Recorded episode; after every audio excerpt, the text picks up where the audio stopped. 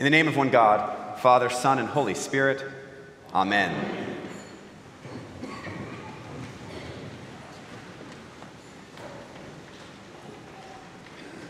Now, for those of you following along in your bulletins, you know that the gospel lesson we just read was pretty dynamic. It's as shocking as it is appalling, and although it is eminently preachable, I can't help but be attracted to the first reading that we had from 2 Samuel, this reading that deals with King David coming into Jerusalem with the Ark of the Covenant, the Ark of God, and with that kind of rich story I feel like it, that's really where I want to go today. So now we just heard that story from 2 Samuel read in Spanish, and I want to make sure that we know what was read. And so to give us a little bit of context. Now, David is newly king over Israel. And if we know our history, which if you don't, by the way, we're going to be doing the whole Bible this coming year. And so we'll all learn it even better. Thank you. The shout out to the God story. So David was just anointed, crowned king of Israel. Saul had not been doing a super job, and God simply was not pleased with what Saul was doing. And so Samuel was sent, the prophet Samuel sent, to anoint a new king, David, and he has now been crowned after Saul's death. And David goes out and claims his authority by finding and recovering the Ark of the Covenant. So, what is the Ark of the Covenant? We're going to have a moment. Many of you have likely seen Raiders of the Lost Ark, right? Has it been a while? So, Raiders of the Lost Ark, one of those excellent movies, we understand somewhat the power of the Ark of God. Now, the Ark was something created when Israel received the law. So think way back to Moses at Mount Sinai, where God gives the Ten Commandments, and Moses comes down with these tablets, and they build a home for the tablets of the commandments. And that home is a little wooden box covered in gold that is carried with the Israelites from place to place. They hold the commandment tablets. And for the Israelites, for the Jewish people, it really becomes God's presence among them. The power of God is in this little box, this ark. And as we know, if we've seen Raiders of the Lost Ark, when people are present with the ark, when the ark is opened, you know, spoiler alert for the children who haven't seen this movie, you really should. But at the end of the movie, when the ark is opened, it is, shall we say, overwhelming to be in the presence of the ark, right? That is really the truth around the ark of God. This represented God's presence among the Israelite people. And so, David, the new king, wants to make sure everyone understands his authority, wants to bring everyone back together. And so he goes and he finds the ark that had been stolen by the Philistines. So David has triumphed in military might and brings the ark into Jerusalem to make claim of Israel's power. And as he brings the ark back into Jerusalem, he throws a big parade. And as the ark is rolling down the road, David, the new king, cannot help but dance.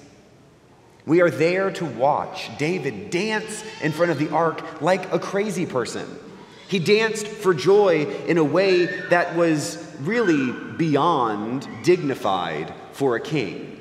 And as he's doing this, his wife, Michal, is standing at a window. And as she watches David dance in the street, Scripture says that she despised him in her heart. Now, this story of dancing reminds me of a wedding I did a few years ago. Now, I love weddings. And I remember this wedding in particular because everything was perfect. You know, weddings are either perfect or they're not. And the ones that aren't really are still, you know, quite a good show. But this one happened to be so, so well done. Everything was just organized to the nth degree. And as we were there, standing up front, everyone had processed down. The moment comes in the procession where the children have their turn. You never quite know what the children will do. And the ring bearer came down perfectly, went right to his seat. And then the flower girl comes through the door and she was taken, I can only imagine, with her dress. And so she begins from the back of the church to twirl. and twirls and twirls and seems not to really know where she's going because she's got a twirly dress, right? And any of you who've ever had a daughter know what the twirly dress means. Cannot help but spin. So she twirls and she twirls and she twirls, and I start laughing, as does everyone else, because she's not necessarily making progress down the aisle. She's just twirling and twirling and twirling. And then out of nowhere comes a woman who may have been her mother and snatches her right out of the aisle, as if she was doing something she should not have been doing. And it's a little moment that I can remember thinking, what's wrong with dancing down the aisle of a church? When we read a story like this, I think we can immediately say that Michal, David's wife, was relatively judgmental here. David's just so filled with joy at the ark's return that he can't help but look a fool. But I think Michal deserves a little more credit than that. Yes, David could have toned his dancing down a bit, but she is the daughter of the former king. She was Saul's daughter. She represented the establishment. She knew what it was to do things the right way. She had lived a life of dignity, doing what she was expected to do. And here is David, the youngest sheep herder, who took her father's throne, looking like an idiot in the middle of the whole city. I think it's easy for us to sympathize with Michal, But David is doing nothing but reflecting the joy of being in God's presence. It's clear that David was doing something thoughtless and undignified and obnoxious as he danced down the road, but really, who can blame him? I actually think that we know who could blame him. We probably could right? Episcopalians are quite good at making sure we don't do anything obnoxious or thoughtless or careless, right? We like to do things the way that they are supposed to be done. If I asked you to dance down the aisle of this church and out the door and down the street and all the way back to your house today after services, by a show of hands, how many of you would do that? Okay, I see two. Well done. That seems about right for this crowd. and why would that be the case? Yes, we are thoughtful and we are dignified, perhaps too much so all the time. We love to be slow and careful and discern and discuss and go to committees and all of that good stuff. But what if sometimes we just need to dance? What if sometimes we came to church, and when we entered those doors, we were so aware of this sacred space, so aware of being in God's presence that we could not help but dance for joy, cry out for joy.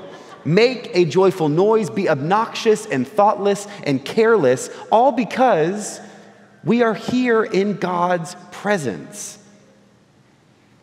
My friends, our world constantly tries to bring us down. It seems like everything around us is trying to remind us that we do not have hope, that we lose this faithfulness, and that joy is stripped away. But what if today we are reminded that we are simply present with God? That God is here in this place and that God loves each one of us, every single one of us. We are in the presence of God today and every day, and the natural response to God's presence, to God's grace, is love and gratitude and joy. I pray that we know the truth of God's love and presence around us every day. May we never forget the wonder of God and the amazing grace that we have received, each one of us. May we be confident in our call to love others unconditionally, and may we twirl down the aisle of our lives with nothing but the joy of God inside us, to never lose hope and to never lose faith that God walks with us every step of the way. And when we know that, I bet we can't help but dance. Amen.